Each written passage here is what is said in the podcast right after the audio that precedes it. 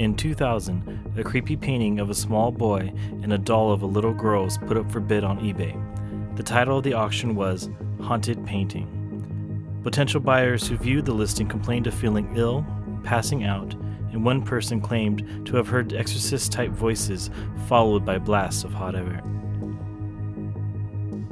The owners of the painting also posted this in the description Warning Do not bid on this painting if you are susceptible to stress related disease, or if you are faint of heart or unfamiliar with supernatural events. By bidding on this painting, you agree to release the owners of all liability in relation to the sale or any events happening after the sale that might be contributed to this painting. This painting may or may not possess supernatural powers that could impact or change your life.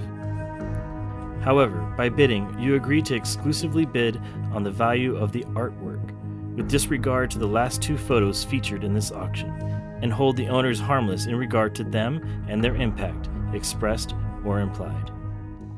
Are you ready to jump down the rabbit hole?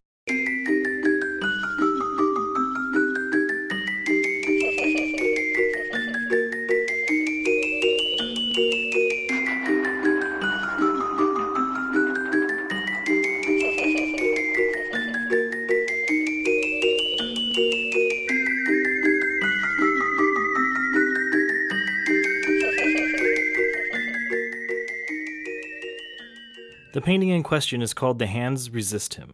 It was rediscovered and posted on eBay after having been lost for 26 years. There are many stories and anecdotes you can find online regarding this painting. We will try to sift through what is fact and what is not. In this episode of Clouded, we will try and answer three questions. 1. Where did this painting come from? 2. Why was it being sold on eBay? 3. Is this painting haunted or cursed?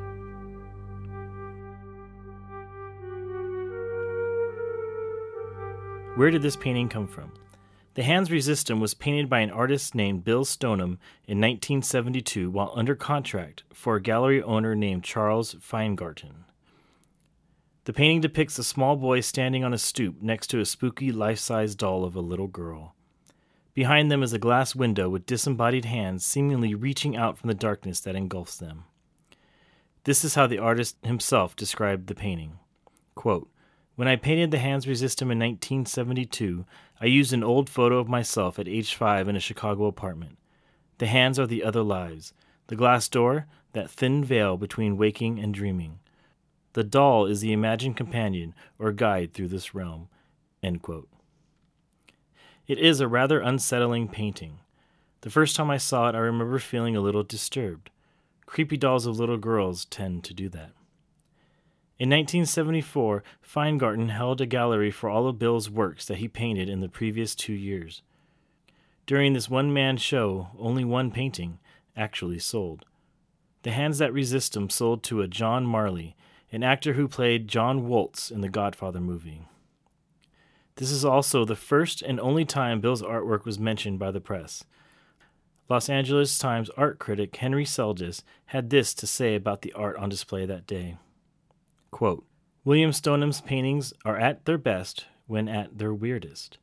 In those instances, the young artist comes close to inventing the first truly neo surrealist painting I've encountered to date that extends the surrealist fantasies into the contemporary realm. Bringing fantasies into the contemporary is exactly why this painting is thought to be haunted. Why was it being sold on eBay? The painting of the boy and the doll reappeared 26 years later on a listing on eBay. The couple that posted it said they had received the painting through a picker that had found it behind an old abandoned brewery. They couldn't figure out why someone would abandon a perfectly fine painting, so they decided to bring it home. After a few days, they suddenly realized why it may have been abandoned. All was well until one night when their four year old daughter told them that the children in the painting were fighting and coming into her room at night. The father was, of course, a little spooked, so he decided to place a motion capture camera in his daughter's room.